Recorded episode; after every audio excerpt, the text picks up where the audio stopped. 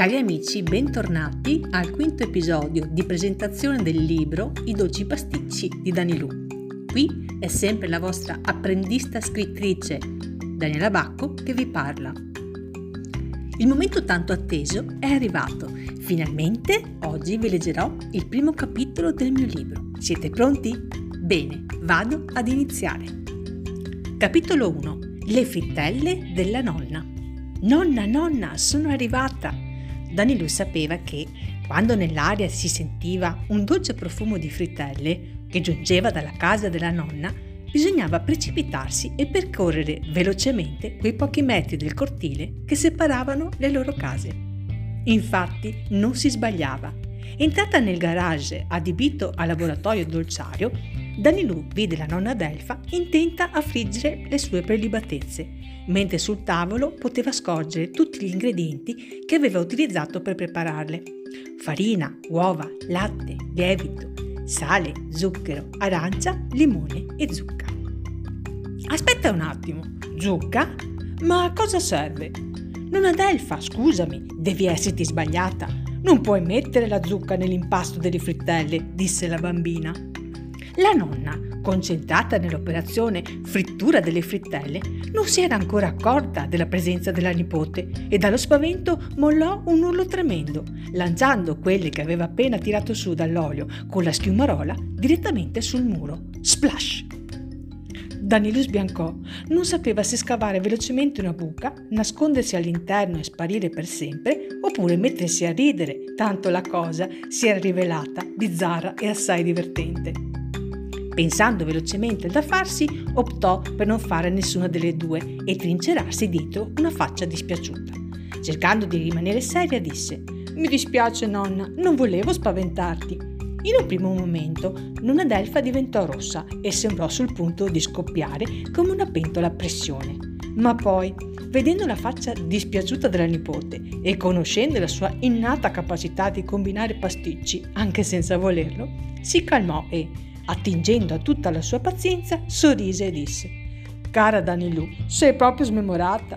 Lo sai bene che la ricetta delle frittelle con la zucca viene tramandata nella mia famiglia di generazione in generazione. Un giorno anche tu porterai avanti questa tradizione. Ma nonna, sai che sono una pasticciona.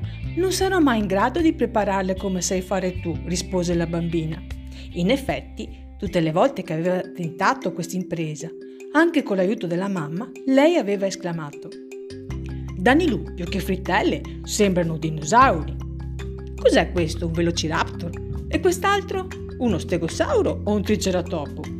Visto i risultati scoraggianti ed essendo così maldestra, Danilù si era convinta che non sarebbe mai potuta diventare una brava pasticcera. In quel momento entrò nella stanza mamma Laura. Ah, sei qui! Non sapevo avessi già terminato di studiare per l'interrogazione di storia di domani. Sì, mamma, ho già finito, non ti preoccupare, rispose la bambina. In realtà non aveva finito per niente, ma tra studiare e vedere nonna e mamma all'opera non c'era paragone. I dolci venivano sempre prima di tutto, anche di una brutta figura con l'insegnante e con i compagni. La maestra Graziella era sempre gentile e premurosa con i suoi alunni e Danilo sapeva che l'avrebbe sicuramente aiutata se si fosse trovata in difficoltà durante l'interrogazione. Per quanto riguardava i compagni, poteva contare su Andrea, il suo vicino di banco. Era un tipo davvero strano, che passava tutto il tempo a costruire oggetti con carta, stuzzicadenti e colla vinilica lasciandoli immancabilmente sotto al banco per la felicità dei bidelli che dovevano pulire e non sapevano da dove iniziare. Tuttavia Andrea era un genio quando si trattava di aiutare per le interrogazioni, specialmente di storia, che era la sua grande passione. Danilo quindi sarebbe stata in una botte di ferro. Tornando alla nostra scena iniziale nel garage della no- casa di nonna Delfa, vediamo che cosa combina ancora la bambina.